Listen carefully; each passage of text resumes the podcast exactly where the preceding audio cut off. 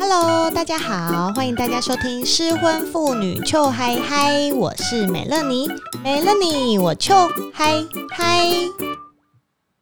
大家都以为异国婚姻是以浪漫为出发点，可能在异国相识相恋，因为爱而结合。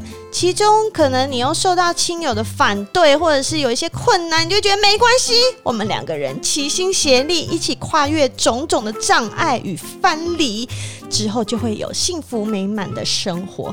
好了，是不是又在做梦了？其实现实根本就没有那么好，异国婚姻有你想象不到的麻烦事。今天呢，我请到我的朋友来聊聊他在异国婚姻里面遭受到的一些辛苦的事情。而且今天我的朋友是个男生，你们平常都在听美乐妮是讲自己发生的例子，都会觉啊、哦，结婚之后好像身为女生很惨呢。但是其实婚姻不幸福的故事不会只发生在女生身上，男生也会。那我们就来欢迎今天的异国婚姻苦主小洛，Hello，小洛。Uh, Hello，大家好，很高兴今天来这边。啊、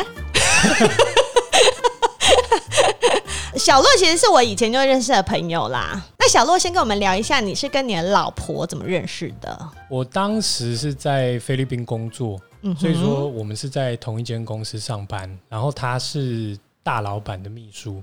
哦，对，就是把主意打到老板的秘书身上呢。对对对，因为大老板都会请一些秘书，就是在那边，其实也没什么事情，就是一个门面的工作啦。那当时因为上班很闲嘛，就常常跟他聊天。那个时候是那样认识。然后后来我回到台湾之后，又常常有机会去菲律宾出差，嗯，所以那个时候才开始真正的开始交往。但所以说，我们真的开始交往的时候，其实都是在远距离的状态。嗯，所以就是台湾跟菲律宾这样子。对对对。那是为什么后来结婚呢？哎、欸，因为发生了什么事？因为她怀孕了。哒啦对对对，因为我们见面基本上都是去度假，比如说飞去那边，然后我们就会去一个小岛度假，或者去饭店。哦，好浪漫哦！对，就是疯狂打炮啊！异国婚姻不是都这样吗？就是异国恋情啊，对，其实都是这样子。就是说，对了，我也是远距过来人啊，对。对对对，所以说后来有一次呢，就是去长滩岛度假，然后就就就是我订了一个很漂亮的饭店，它还有那种私人海滩啊，什么什么。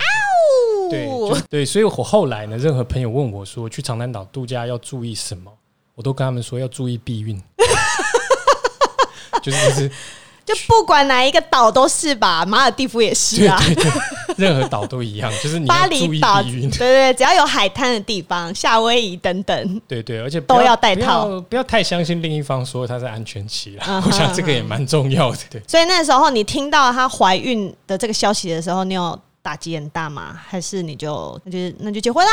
其实我当时是处在一个比较特殊的状态，嗯、因为我当时在台湾，然后身边大部分的朋友也都结婚生小孩。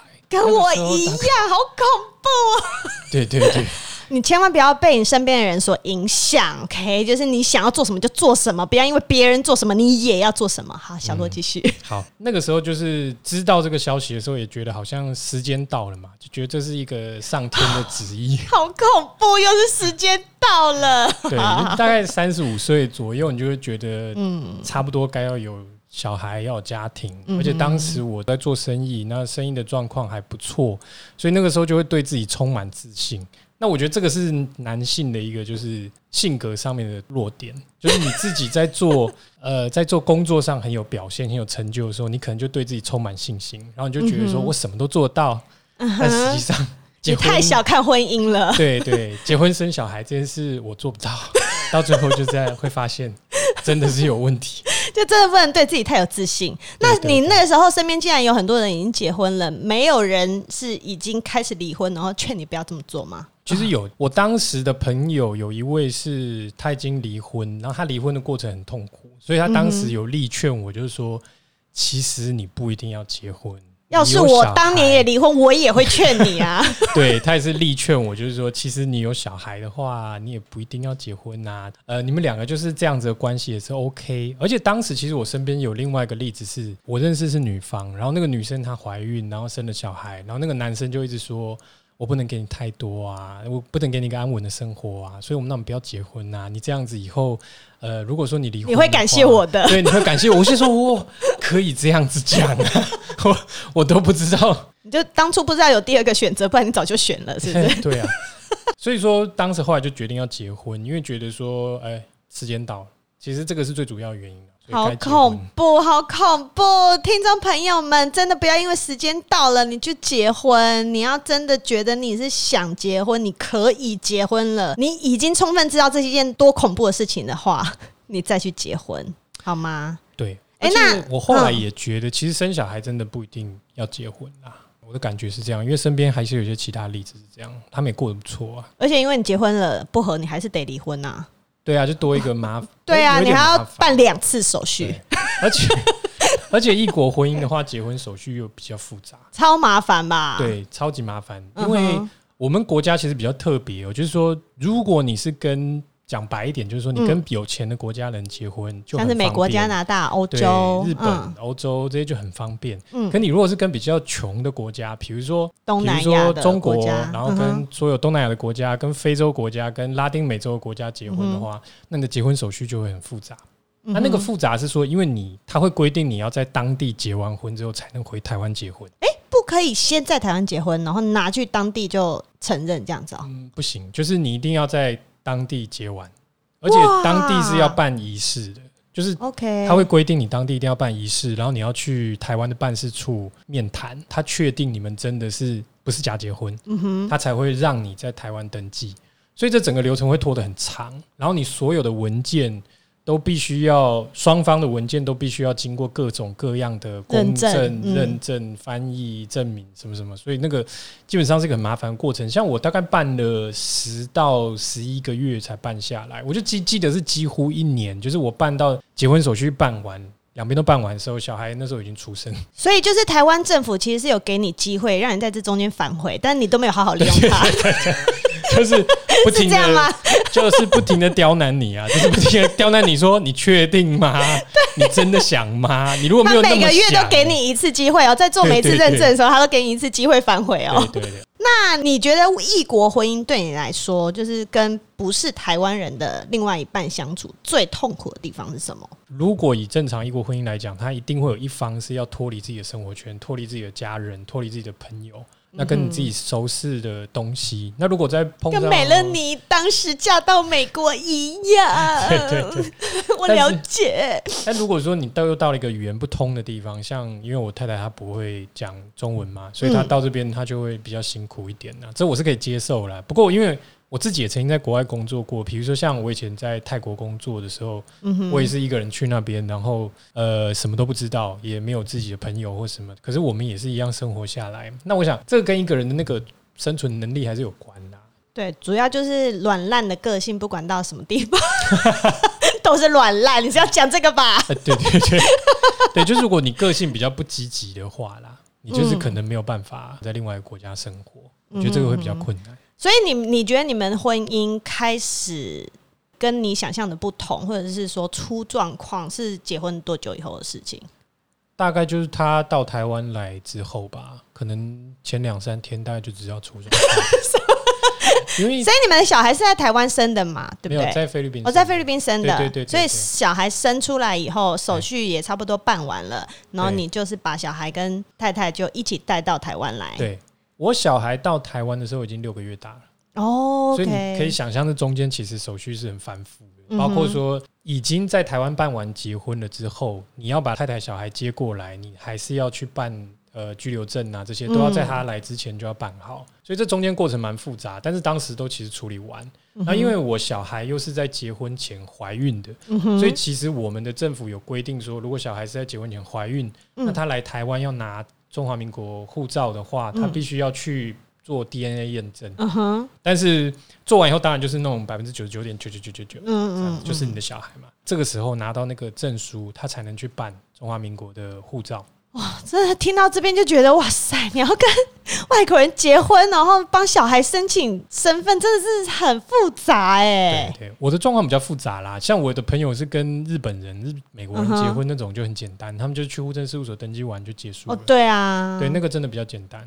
但是如果你跟这种就是越南啊什么什么，就会相对来说会复杂很多。所以其实台湾政府某个程度也会知道跟哪些人结婚，婚姻会比较顺利，然后跟哪些人结婚 会不会比较。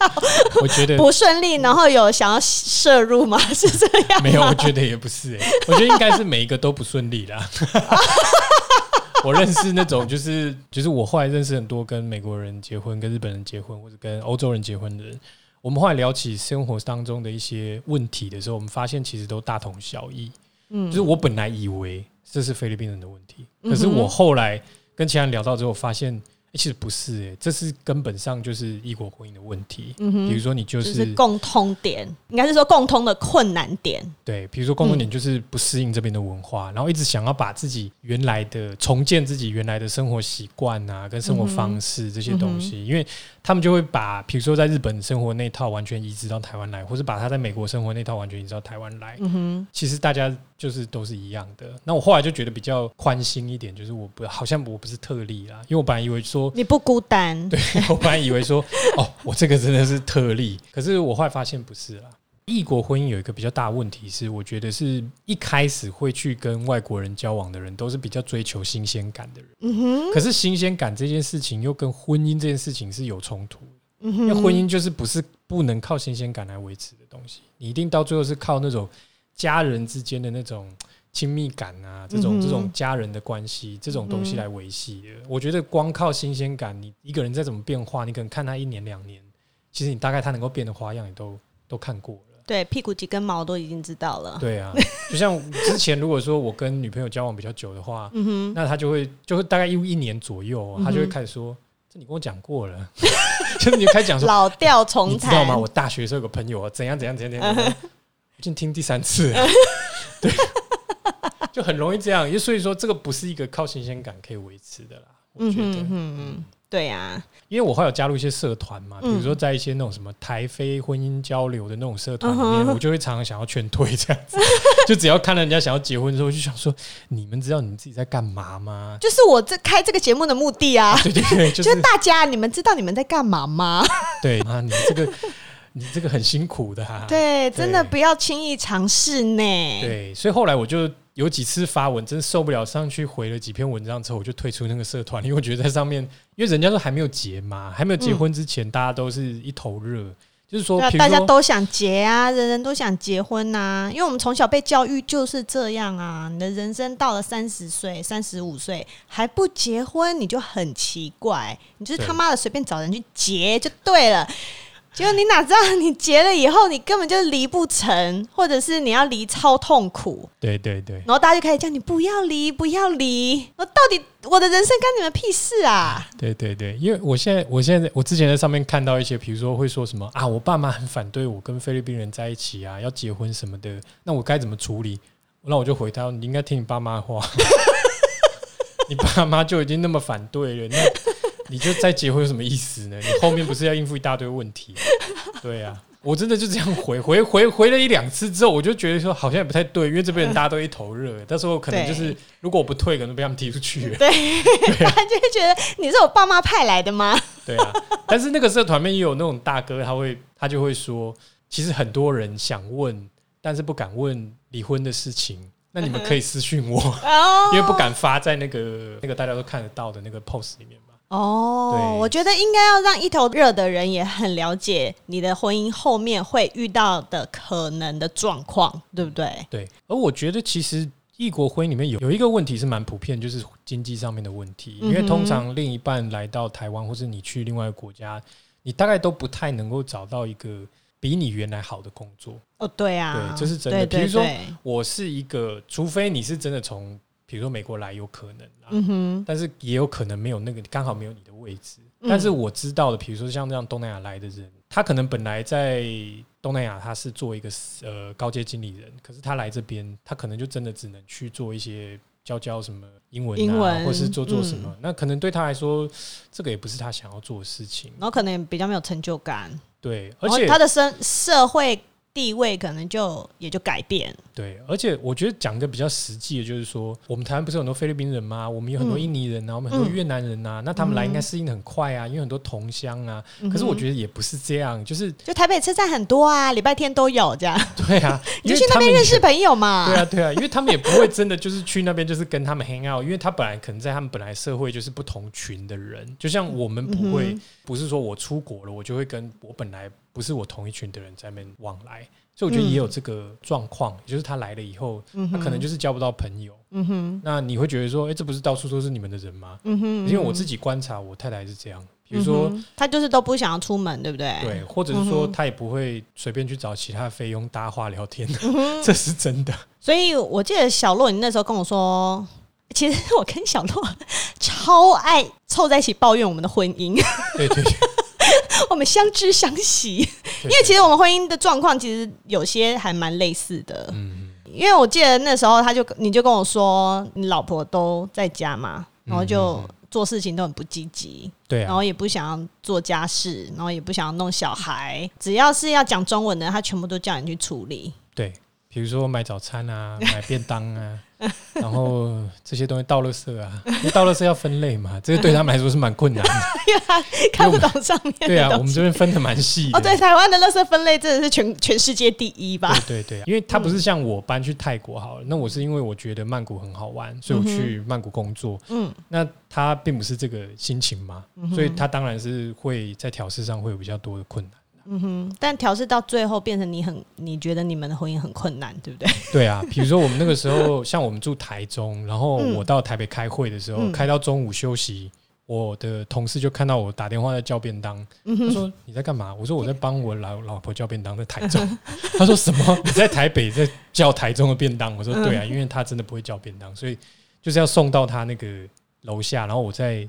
赖他去拿这样子，嗯，所以我我朋友就说，就等于你你要帮他做所有的事情，对，几乎啦。因为你看，我觉得婚姻走到最后，一定是他他就是严重的失衡，嗯，所以你才会觉得这个婚姻对你来说很痛苦。对对对对对。哦，那时候你痛苦到哦，你知道吗？我认识的小洛啊，从年轻的时候认识他，他就是一个非常欢乐、非常正面的人，然后永远都很乐意去尝试新的东西。当小洛在他的那个婚姻里面，我知道他的婚姻一定出什么问题的时候，是因为他开始每天非常的丧志，然后他甚至跟我说：“我觉得我的人生就这样好了，就是我也没有什么希望了，反正人生就这样一天一天过。”那我就想说，Oh my goodness，小鹿你怎么了？你是谁？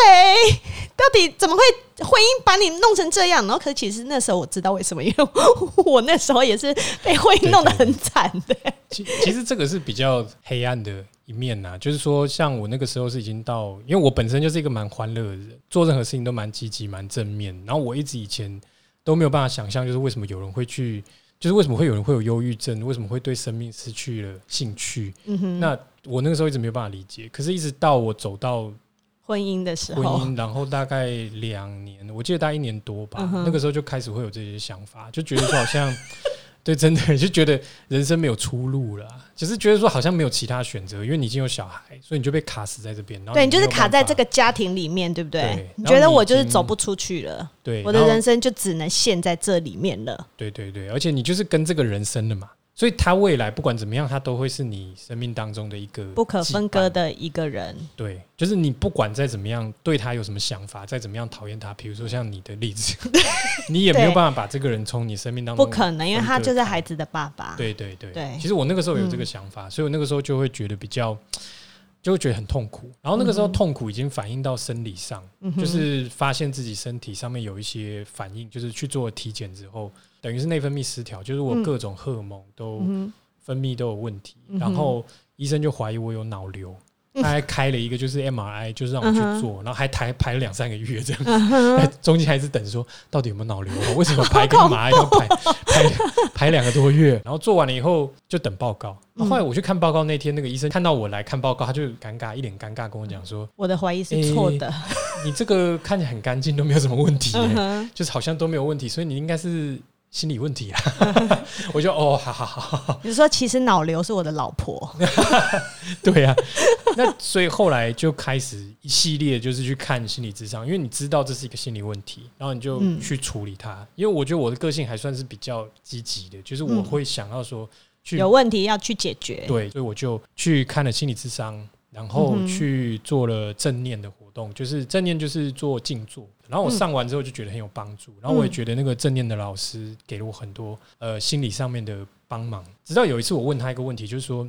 我那时候还没有提到婚姻的事情，我就问那个老师说：“如果今天我在工作上遇到一个很大的困难，比如说我就是很不喜欢我的上司，嗯，那他也一直刁难我，然后我跟他相处非常不愉快。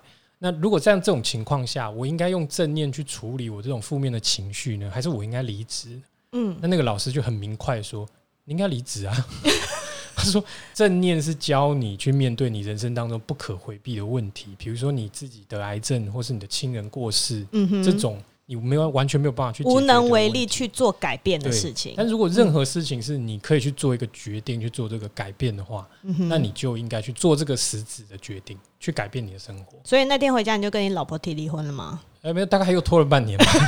就是那个时候就觉得说，嗯，是这样。后来我觉得。”倒会提出来要分开，这这个时候是有一个，我觉得是一个动心起念呐。那个时候是有一离一系列的引爆点，嗯引爆点就是说，因为他在台湾，可能他又没什么事，所以他一天到晚就是想要控制我的行踪，这样子。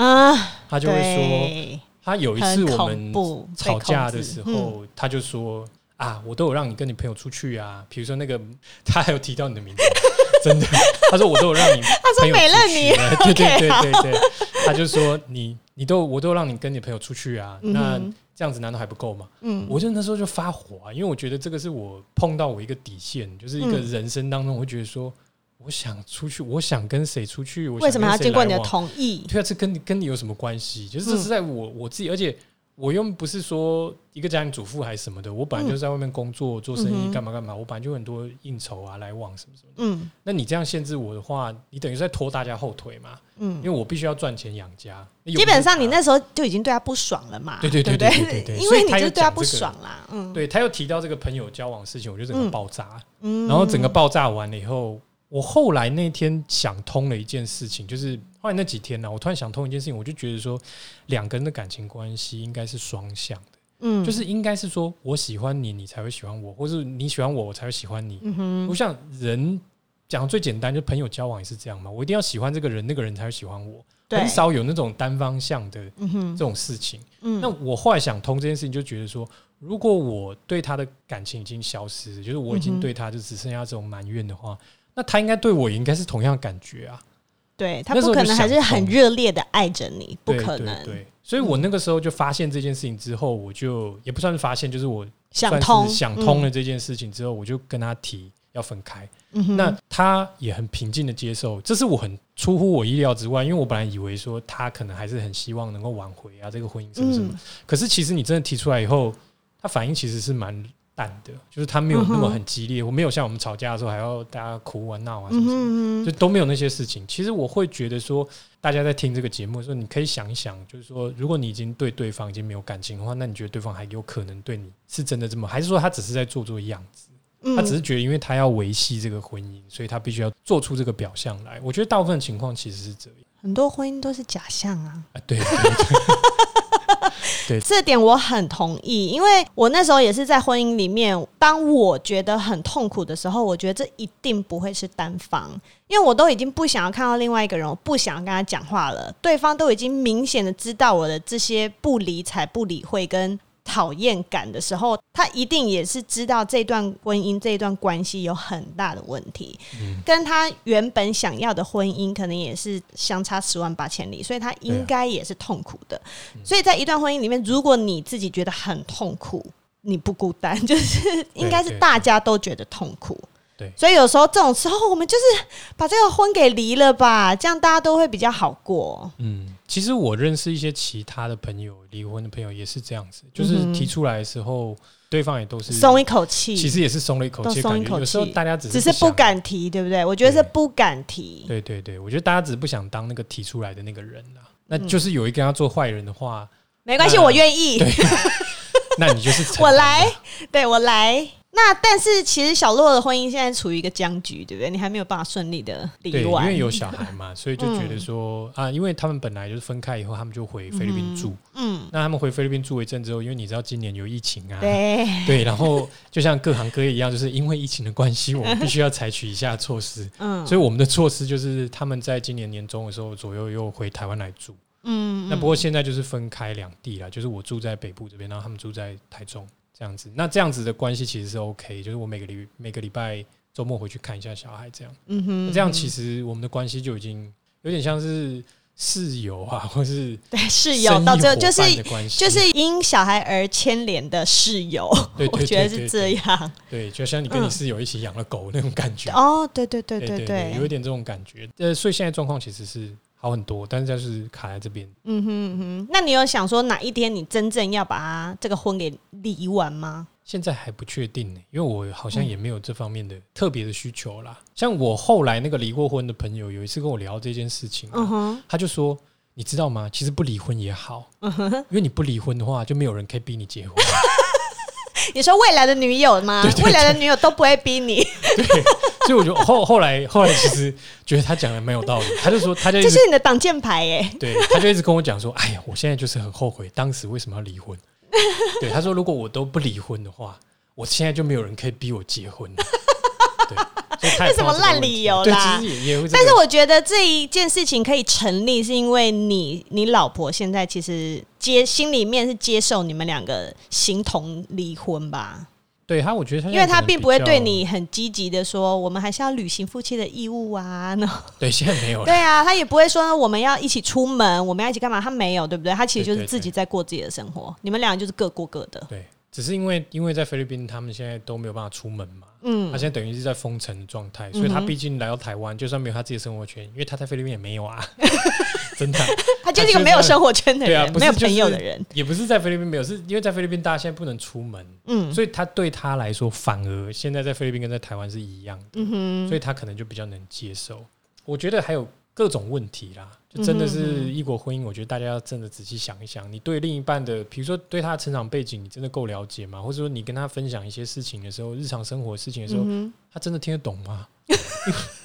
我很好奇耶，因为我跟我太太相处这个一年多两年吧下来，我觉得很密集的相处下来，我发现大部分的时候他是不太知道我到底在讲说什么。对，就是我们可能会想到一些事情哦，我小时候看到一些事情啊，或者我们小时候经历过一些事情，那他们可能就。完全不一样，没有办法体会吧？比如说像外国人好了，他们根本连当兵是什么他们都不知道啊，因为他们国家没有这个制度，所以他们就啊，你讲当兵的事情，他就嗯，你跟我讲当兵的事情，我也是发呆啊。对对对，这些男女生本来就不同，但我觉得成长环境啦，成长环境、生活环境，如果真的都没有办法有一点共鸣的话，相处起来还是会有问题。对，而且也要看你能不能接受。另外一个国家的状况，同样的，哎、欸，变成是我去住菲律宾的话，我可能也没办法适应，因为我在菲律宾住过一年嘛，就在那边工作，嗯，东西真的很难吃，所以还是妹不够正，嗯，妹还算，我也在那边结婚了嘛，哦，还算有啦，嗯哼，对啊，嗯，都有啦，但是就是东西不好吃，像他们家做饭啊什么都不好吃，这样，嗯、如果是比较挑食人去那边，可能就要一直饿肚子，你可能他们那种家常可以一直吃 Jollibee 啊，Jollibee，对。哎、欸，不知道听众朋友知不知道 Jollibee 是什么东西？Jollibee 就是菲律宾起家的一间非常非常好吃的炸鸡，我在美国也超爱吃。它就是一间很好吃的炸鸡店，然后它会配白饭或面，对不对？对对对对，对。欸、不过就我太太的说法，她说其实胖老爹跟 Jollibee 的口味很接近。我有我有一次拿胖老爹的炸鸡来吃，就跟他说：“我、哦、这个在台湾现在很红，很有名。”嗯，就他吃完就说：“这个不就是 Jollibee 的炸鸡？” 我说。对，很类似。啊，我们扯到哪里去？呃，今天呢，我们就请到小洛来跟大家分享一下他的失败的异国婚姻。下次会成功的吗？不，失败例子很好找啦，失败例子很好找，对不对？随便抓就一把。但我觉得，不管你是不是异国的婚姻啦，其实因为我跟小罗认识很久，然后我们也常常聊一些婚姻失败的共同点，也就是我这个节目成立以来一直跟大家讲的，千万不要闪婚，然后也不要因为你有了小孩，你就一定要结婚，这件事情太恐怖了。因为基本上你在做这件事情的时候，你对另外一个人是不了解的。对，那你们两个人一如果想要长久的走下去，不管是一辈子的伙伴，或者是你们在婚姻当中，就是你们的生活习惯还有个性一定要合。或者是要可以互相忍受。对，如果你没有办法互相忍受，你的个性差异太大，那就注定要加入美乐妮的失婚妇女臭嗨嗨行列。其实这跟异不异国有时候也没有太大关系。对，只是异国有可能会有更多的困难要去克服。对，好啦，希望今天美乐妮跟小洛提供给你的例子，可以让未婚的朋友们好好的审视婚姻这件事情。那我也会继续请一些朋友来讲婚姻鬼故事，让大家打消结婚的念头。不是，我们其实是要强调说，不管异不异国啦，真的要回到本质，两个人要能好好相处才是最重要。OK。好，那我们的节目就差不多到这边喽。如果你喜欢的话，请帮我订阅，还有分享给你觉得需要的朋友。那如果你是用 Apple Podcast 在听的话，也欢迎给我五颗星星加留言。另外，失婚妇女秋还还有 IG，欢迎你订阅，然后看一下美乐妮的肺腑真言，有什么事情也都可以私讯给我哟。最后，如果你听我的节目有噗嗤笑出来的话，欢迎随意抖内奶粉钱给美乐妮，让我可以继续做下去。那我们今天的节目就。到这边，谢谢小洛。谢谢，好，我们下次见喽。拜拜。